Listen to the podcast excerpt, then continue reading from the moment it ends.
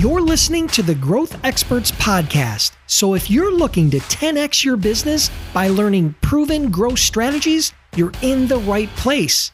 During my interviews with top CEOs, entrepreneurs, and marketers, I dig deep to uncover the real strategies, hacks, and tools to help you achieve your goals. And I'm your host, Dennis Brown. Hey, have you ever wondered how I generate thousands of inbound leads per year using LinkedIn? Well, this episode is sponsored by my guide, The Ultimate Guide to Generating Inbound Leads with LinkedIn.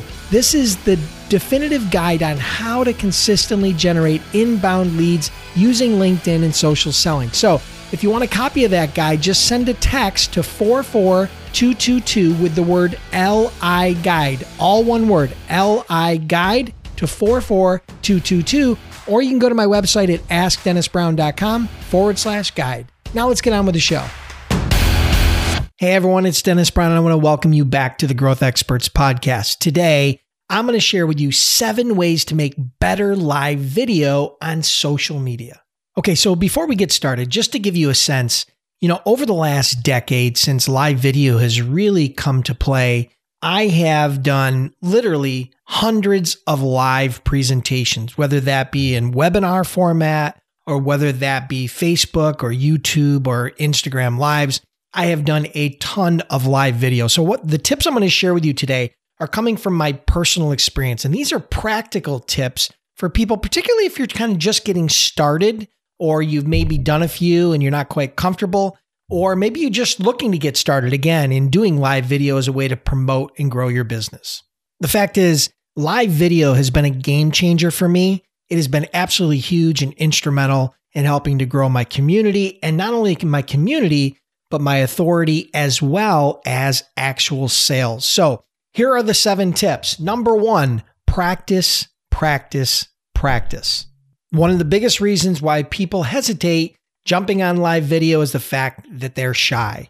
I mean, there's no way around this. If you want to make engaging live videos, you need to really get familiar with being in front of a camera and to get really comfortable talking to yourself. And the only way to do this is to practice and then practice some more. So, number one is practice. There is no replacement for practice. You can do that in the mirror, you can do that recording yourself on your camera. There's a variety of ways you can do that, but just imagine you're an actor in a movie. Imagine how much time and energy they put into actually practicing their craft. You don't necessarily, uh, your, your plans aren't necessarily to be Leonardo DiCaprio, but at the same time, you know, practice will go a long ways into increasing your comfortability. More practice doing live video, the easier it gets.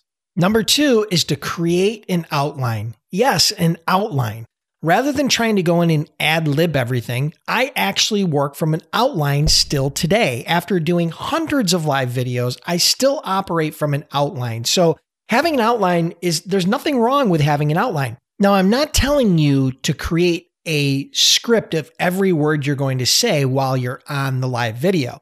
An outline is something where you decide the topics or the themes that you want to cover in your video and what you want your audience to get out of it, as well as whatever call to actions you want to have them perform at the end of it. So, having an outline is one of my best tips to help you grow your comfortability and to make sure that you're actually delivering on the promise of whatever your live video is all about. Number three is invest in some basic gear.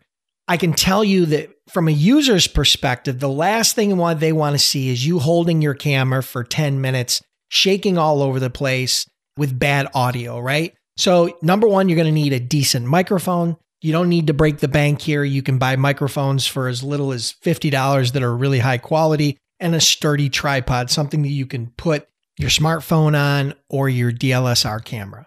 It may not seem like a big deal, but a small investment into some equipment up front to increase the sound quality and the overall quality of your video stream can go a long ways to getting people to stick through your video and then come back for future lives.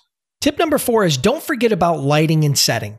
Lighting is another crucial factor in the quality of your live videos. If people come into your stream and all they see is some shadowy figure or dimly lit room, they're probably going to leave as quick as they came. So try testing out some different lighting techniques and see what works best for you. Most of the time, natural lighting from some sort of a window can do just the trick. And setting is also a very important consideration. Take into consider what the viewer will be looking at in the background of your videos. The more visually appealing that your background is, the better.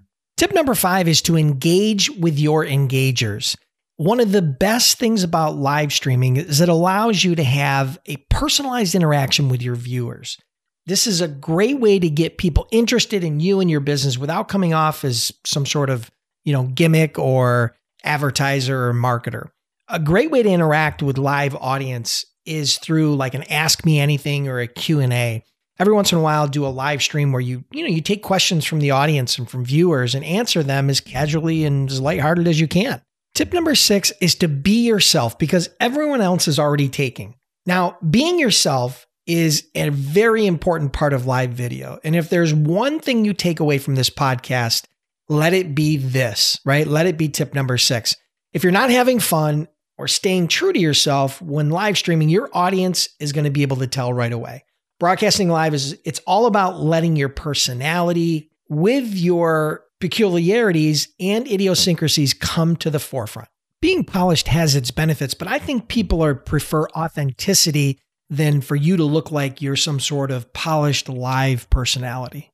And tip number 7 is to promote your event before the broadcast. My two favorite ways to do that are through my social media feed as well as my email list. But the key is if you want to have a successful live event, you need to let people know about that event in advance.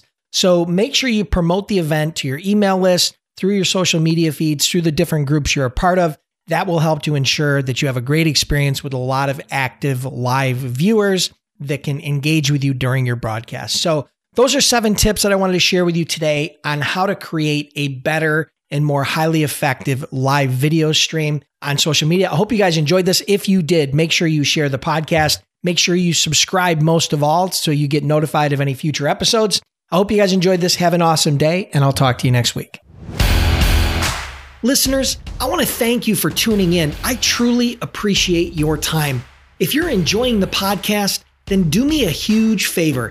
Click the subscribe button now and please leave me a review. It would mean a lot to me.